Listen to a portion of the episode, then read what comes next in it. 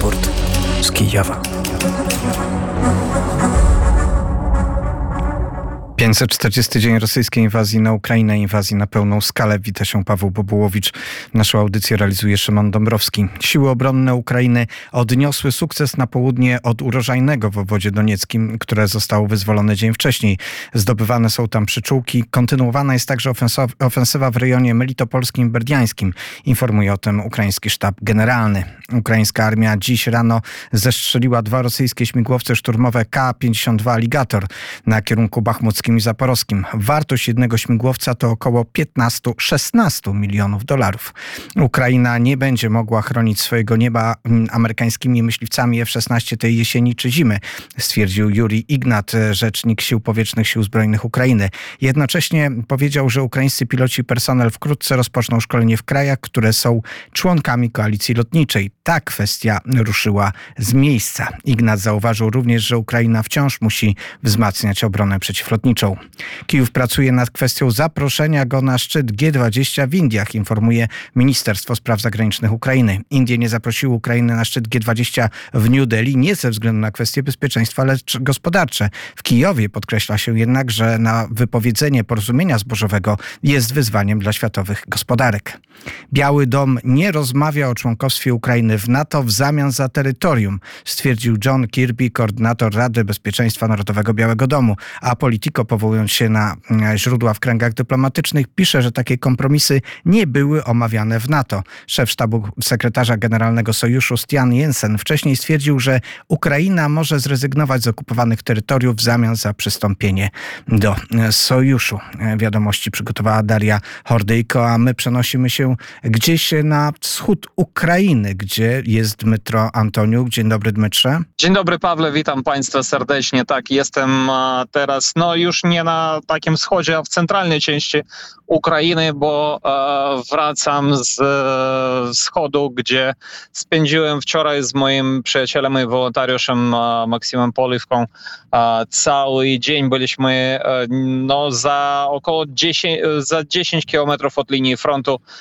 Rozmawialiśmy z, z naszymi znajomymi, z naszymi kolegami, którzy walczą. Byliśmy w Konstantynówce, w Kramatorsku, no i pod Sławiańskiem. Także no, na własne oczy prawie widzieliśmy, co się dzieje na froncie. A opowiedz, Dmytrze, o tych twoich e, przeżyciach, to co widziałeś, e, pojawiasz się na froncie co jakiś czas, masz te takie kadry z pewnych e, momentów, jak ta sytuacja według ciebie się zmienia? E, żołnierze mówią, że no jednak e, brak, e, wystarczający brak broni, tak? Potrzebujemy broń, żeby bić wroga, żeby wyzwalać nasze, nasze ziemię. Tam pod Bachmutem mówią, że szczególnie dużo min, że zamienowane wszystko tak samo jak i tam na południu Donieckiego obwodu i na południu Zaporowskiego obwodu. Także tam sytuacja nie jest lepsza tutaj pod, pod Bachmutem. No i bywa też, zdarza się, że po prostu dowództwo takie postsowieckie też e, daje się w znaki, tak, jak my tutaj mówimy, i też nie dodaje sukcesów. E, także sytuacja jest no, napięta. E, w Konstantynówce cały czas słychać wybuchy. Byliśmy też podczas e, alarmu powietrznego, który tam e, no, nie, nie wyłączają jego. On jest po prostu cały czas, ile trwa ten alarm. Słychać wybuchy,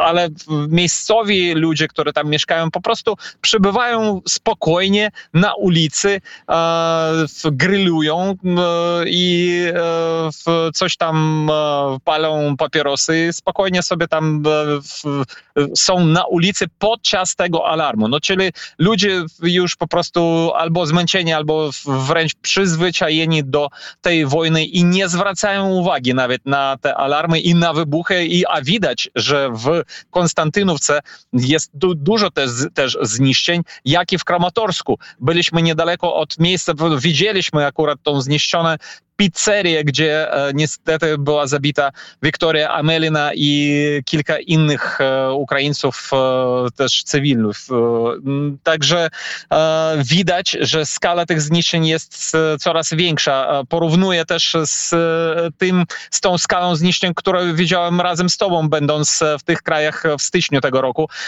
i odnotowałem, że jednak tych, no, tych w, zniszczeń, tych porujnowanych e, budynków jest więcej. Zawiozłeś drona, którego kupiłeś z tych środków, które udało się zebrać dzięki sprzedaży twojej e, książki. Rozumiem, że dron już jest przekazany ukraińskim żołnierzom. Tak jest i, dziękuję e, czytaczom po prostu i, i słuchaczom też w Radia Wnet za, e, za to, że kupowaliście moje książki i, i wprost też dawaliście pieniądze na ten dron, bo wczoraj przekazałem e, jego żołnierzom i jednej pięknej żołnierzkę z 77. Brygady, która walczy akurat tam na Donbasie. 77. Brygada otrzymała drona, który zakupił Dmytro dzięki Państwa wsparciu i dzięki temu, że e, napisał swoją e, książkę. Dmytrze, jeszcze o Twoich projektach e, dotyczących historii zabytków za chwilę porozmawiamy, ale e, jesteś w drodze, obserwujesz jednak, co dzieje się na froncie. Dobre informacje dotyczące tego południowego odcinka frontu, kolejne przesunięcia ukraińskiej armii. Tak, i to e, na przykład to, to też e, daje dodatkowe e, siły i nadzieję tym żołnierzom tam na, na bachmuckim odcinku frontu, bo o, tym wczoraj też rozmawialiśmy z nimi i oni mówią, że no, no tak, to, to, to jest bardzo dobre wiadomości, a na poł- południu Ukrainy tak, teraz widać, że intensywność atak ukraińskich i ich skuteczność jest coraz większa i to, to jest oczywiście bardzo dobrze. My e, trzymamy kciuki, my modlimy się za naszych e, żołnierzy i pomagamy im też e, w, w taki sposób, przekazując drony i inne potrzebne rzeczy. Także e, w, znów urażajne jest e, wyzwolone. E, Jest e, e, kontynuacja tych e, e, ataków ukraińskiego wojska w kierunku e, Wolnowachii, Berdiańska i Mariupola. Z innej strony jest kontynuacja tych ataków w kierunku e, też bardzo ważnego miasta Tokmak, a za nim położonego Melitopola. Będziemy obserwować sytuację nie tylko na południu. Za chwilę połączymy się z Kubą Stasiakiem, który powie nam z kolei, co dzieje się na kierunku e, bachmuckim. Ale e, Dmytrze, jeszcze e, zaproś do drugiej części dzisiejszego raportu z Kijowa, bo od poniedziałku do czwartku raport z Kijowa trwa też po godzinie 10 po wiadomościach, bo wtedy czego możemy posłuchać? Tak, dzisiaj kolejny odcinek podcastów, które zostały stworzone w współpracy Radia Wnet i Instytutu Polonika o naszych wspólnych zabytkach, zabytkach e, architektury, historii, e, w, które znajdują się na Ukrainie. Dzisiaj e, mowa będzie o Łódzku, proszę Państwa. Także zapraszam po wiadomościach e, e, po godzinie 10. Dzisiaj będzie kolejny odcinek. Być może uda nam się jeszcze z Tobą połączyć w Twojej drodze. Jeszcze bezpośrednio zapowiesz po godzinie 10 kolejny odcinek podcastu. Bardzo serdecznie e, dziękuję Ci za tę relację z drogi. Wracaj bezpiecznie do Kijowa. Dziękuję wzajemnie. Do usłyszenia. E, Do usłyszenia, a my przenosimy się do Lwowa, gdzie jest Artur Żak. Dzień dobry, Arturze. Dzień dobry Pawle, kłaniam się nisko z Lwowa, z miasta Semper Fidelis. E, Arturze, czeka nas e, za chwilę rozmowa. Porozmawiamy między innymi o tym, jak defilada 15 sierpnia w Dniu Wojska Polskiego została przyjęta na Ukrainie. Jakie są komentarze? Być może też powiesz o tym, co tam w Moskwie na ten temat piszczy. Ale żeby zrealizować nasze połączenie z Kubą, w tym czasie e, Posłuchacie piosenki, którą Arturze przygotowałeś, wybrałeś. Czego posłuchamy? Utwór folkowy folkowego zespołu z Lwowa, zespołu Jory, Klot. Niektórzy określają ten zespół jako folk rockowy, niektórzy folkowy. Słuchaczom w Polsce ten zespół też jest dobrze znany, bo był, jego utwory były grane w polskim radiu. W polskie radio określało to jako turbo folk. Co prawda nie mylić z tym turbo folkiem e, bałkańskim. E, sami oni się określają jako ukraiński obrzędowy hip-hop, daj Boże, etno czort. Ale dlaczego mówię o tym zespole? A to dlatego, że jak wielu muzyków, także muzycy tego zespołu biorą czynny udział w walce, czy wspierając armię ukraińską, czy jak lider tego zespołu Anton Łubi, walcząc w ramach sił zbrojnych Ukrainy. I ich, zesp- ich utwór, utwór e, polska pieśń ludowa, Siadaj, siadaj i utwór, i zespół Jory i. Raport z Kijowa. Raport z Kijowa. Prezydent Załański po raz kolejny podpisał ustawę o przedłużeniu stanu wojennego i mobilizacji na kolejne 90 dni do 15 listopada 2023 roku. A Ukraińcy w ciągu trzech dni przekazali niezbędne 235 milionów hrywien, które były zbierane na platformie Wracaj Żywy na zakup 10 tysięcy dronów kamikadze. To udało się zebrać Ukraińcom potężne pieniądze. A my przenosimy się też znowu na wschód Ukrainy, gdzie jest Kuba Stasiak. Dzień dobry, Kubo. Dzień dobry Państwu. Jeśli dobrze rozumiem, jesteś teraz w Słowiańsku. Tak, wszystko się zgadza. W Słowiańsku mamy swoją bazę, skąd jeździmy we wszystkie najgorętsze miejsca frontu, żeby pomagać cywilom. Kuba Stasiak, przypomnę, że to osoba, która zajmuje się ewakuacją osób ze strefy przyfrontowej, pomaga wolontariusz, ale też nasz współpracownik opowiada o tym, co dzieje się na froncie. Kubo, uzgodniliśmy, że powiesz, masz informacje, co dzieje się na tym odcinku kupiańskim, bo o ile na tym odcinku południowym, tak jak przed chwilą rozmawialiśmy z Dmytrem Antoniukiem, mamy dobre informacje, to z Kupiańska wciąż docierają do nas niepokojące informacje. To prawda, tak z rozmów z wojskiem wynika to samo, co, co czytamy właśnie na zamkniętych grupach wolontaryjnych. Generalnie nacisk Rosjan na tym odcinku mm, się nasila. Niepokojące wieści z Sinkiwki dzisiaj w nocy do nas też dotarły. Rosjanie napierają, jest to miejscowość na wschód od Kupiańska, więc tak naprawdę cała ta wschodnia flanka, o której mówimy od blisko tygodnia, gdzie władze wdrożyły po prostu przymusową ewakuację. Jest w bardzo dużym zagrożeniu, jest nasilony atak artyleryjski, więc jest to kolejny argument dla nas, wolontariuszy, po to, żeby do tego, żeby móc przekonywać ludność cywilną, która na swój sposób tak naprawdę okrzepła wobec wcześniejszych ośmiu miesięcy okupacji, parunastu miesięcy ciężkich ostrzałów. Więc tego rodzaju sytuacje dają nadzieję na to, żeby wyrwać ich z tego, z tego letargu, z tej apatii i właśnie zabrać w bezpieczne miejsce. Czy takim bezpiecznym miejscem jest Słowiańsk, czy do Słowiańska? Ci ludzie mogą przyjeżdżać, czy raczej myślicie o tym, żeby wywozić tych ludzi gdzieś dalej? Tak, naturalnym kierunkiem jest, jest zachód. Jest Charków oddalony o 2,5 godziny jazdy samochodem. Z Charkowa większość osób trafia w, do, do obwodu połtawskiego. Połtawa jest takim kolejnym przystankiem, gdzie e, ludność tak z Donbasu, jak i właśnie z tego frontu kupiańskiego trafia do e, różnych centrów e, dla uchodźców i w zależności od potrzeb tego, czy ktoś ma bliskich, ma gdzie jechać, albo zostaje, albo jedzie dalej. Nawet do Polski, nawet jeszcze za zachodnią granicę. Więc, więc to jest ten kierunek. Natomiast pytanie co do Słowiańska. W ostatnich dniach, trzech, czterech dniach widać też bardzo duże nasilenie na, w naszej okolicy. Kremator, Zdruszkiwka, Sławiańsk. Przed paroma dniami doszło do zintensyfikowanego ataku rakietowego nad ranem. Więc przypomina mi się czas stycznia i lutego, kiedy tego rodzaju obrazki Um, oglądaliśmy każdego kolejnego dnia. W tym momencie już trzy dni z rzędu tak naprawdę byliśmy w okolicy ataki. Um, I właśnie, mówi to o sytuacji tyle, że wojna się nie kończy, wojna cały czas trwa na całego. I tak wysiłki wojennych na froncie, jak i wolontariuszy po prostu nie ustają, bo roboty jest całe mnóstwo. I żeby pomóc w tej pracy, możecie Państwo odwiedzić profil na Instagramie Czarne Owce Kuby. Raz, że tam, Kubo, przecież można zobaczyć e, też dużo materiału i zdjęciowego, i filmowego, a dwa, dowiedzieć się, jak Twoje działania można wesprzeć. Tak, dokładnie. Bardzo zapraszam. Obecnie jesteśmy na etapie wymiany silnika w jednym z aut do ewakuacji. E, potrzeba, potrzeba jest olbrzymia, bo to 15 tysięcy złotych, więc zapraszam do udziału w zrzutce To jest Instagram Czarne Owce Kuby.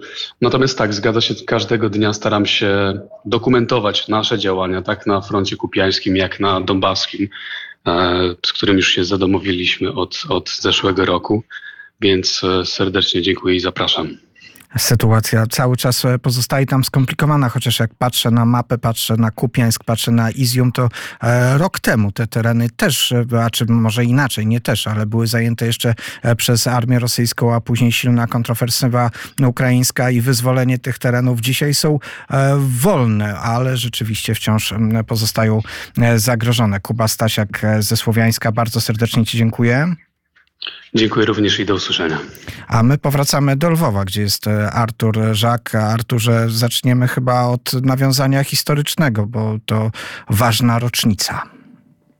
Ważna rocznica, ważna data. Dokładnie 103 lata temu odbyła się bitwa pod Zadwórzem. Zadwórze to jest miejscowość, e, niedaleka miejscowość podlwowska, e, w której między innymi e, batalion kapitana Bolesława Zajączkowskiego zmierzył się, stawił czoła całej armii, pierwszej konarmii Budzionego. Tutaj jak rozmawiałem z badaczami, ponoć tych żołnierzy polskich było więcej niż batalion kapitana Zajączkowskiego.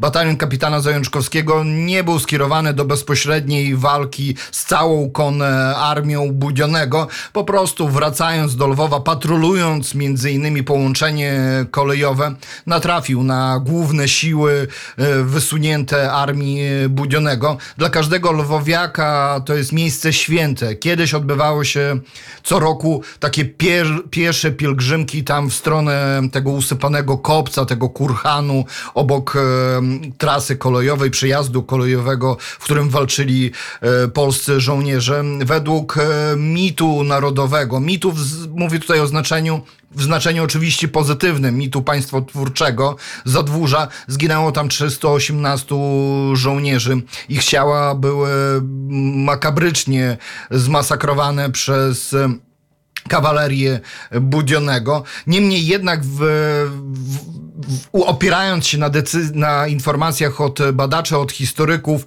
to pozwoliło Lwowowi się bardziej przygotować e, do obrony i, i skłoniło tak naprawdę armię Budzionego nie do zajmowania Lwowa. Przypomnę, że komisarzem e, politycznym, komisarzem komunistycznym Ardi, armii Budzionego był słynny e, Józef Wisarionowicz e, Stalin i to dla niego było naprawdę bardzo ważne zajęcie miasta. Według e, opinii ponoć e, żołnierze Budzionego mieli po zdobyciu Lwowa mieć trzy dni wolne właśnie na grabież w naszym mieście. To tylko taka informacja historyczna. Oczywiście lwowiacy dzisiaj nie będą mogli uczestniczyć w uroczystościach, ale takie uroczystości zostały zorganizowane przez Polskie Towarzystwo Opieki nad Grobami Wojskowymi w Lwowie e, w sobotę, e, przepraszam, w niedzielę. W niedzielę się odbędą uroczystości w Zadwórzu.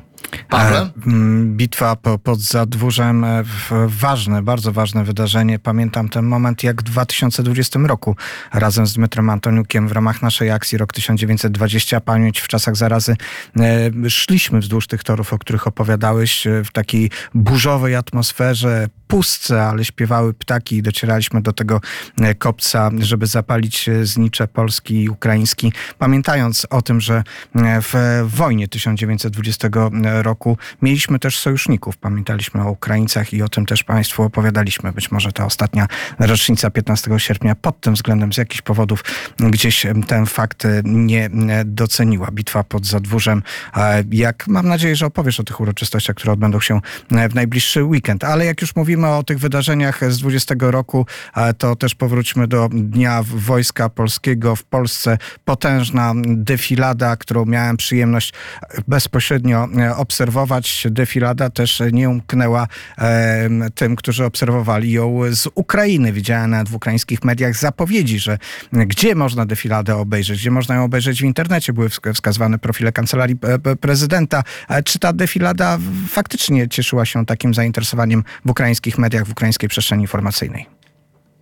Powiem pan, Pawle tobie szczerze, że mam wrażenie, że ta defilada była pozytywniej odbierana za granicą, między innymi na terenie Ukrainy czy też państw e, zachodnich, niż e, w Polsce. Możliwe, że, że po prostu też e, obserwowałem bardziej to, co dzieje się za granicą. Oczywiście media i oficjele ukraińscy przedstawiali tę defiladę no, w samych superlatywach, jeżeli mogę tak to określić. Przedstawiali to właśnie jako rozsądne działanie rządu polskiego pod względem wzmacniania wschodniej flanki e, NATO.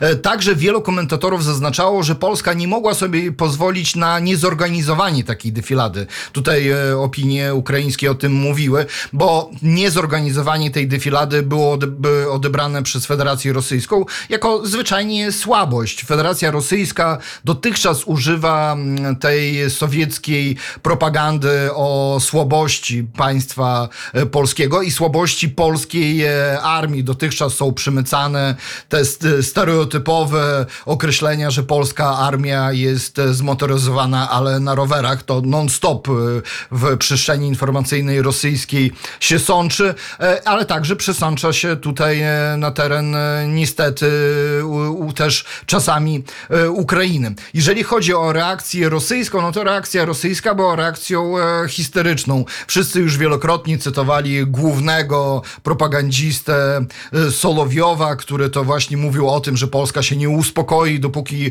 e, nie zostanie rozebrana, że to jest właśnie prężenie muskułów wymierzone w państwo sojusznicze rosyjsko-białoruskie, a Putin już wielokrotnie powtarzał, że jeżeli Białoruś zostanie zaatakowana, czy też Federacja Rosyjska przez armię polską, to Polska zostanie zmieciona z powierzchni ziemi. Zresztą Putin w ostatnich swoich e, pogadankach historycznych wielokrotnie mówił o tym, że Polska jest e, krajem stworzonym de, de facto przez e, Związek Radziecki i gdyby nie Związek Radziecki, to Polska po II wojnie światowej by się nie odrodziła. Ale z drugiej strony, jeżeli nie będziemy oceniać e, wypowiedzi, wypowiedzi propagandzistów, a na przykład e, związane z Kremlem, ale, ale takie środowiska wojskowe, między innymi wojenne Jaswidamitil, to jest jedno z takich większych prasowych wydań rosyjskich poświęconych e, bardzo pozytywnie ocenia polskie nowe zdobycze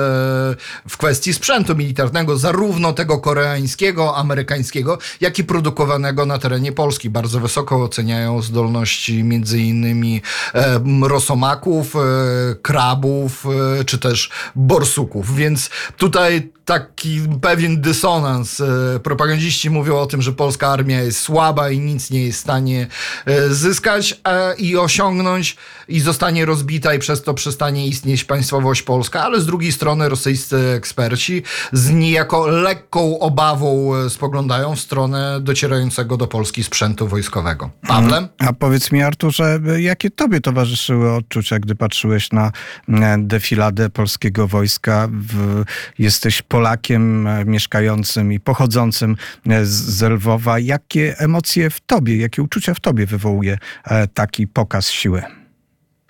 We mnie mm, pokaz siły, a przede wszystkim e, pokaz oręża polskiego wywołuje pozytywne op- m, e, emocje.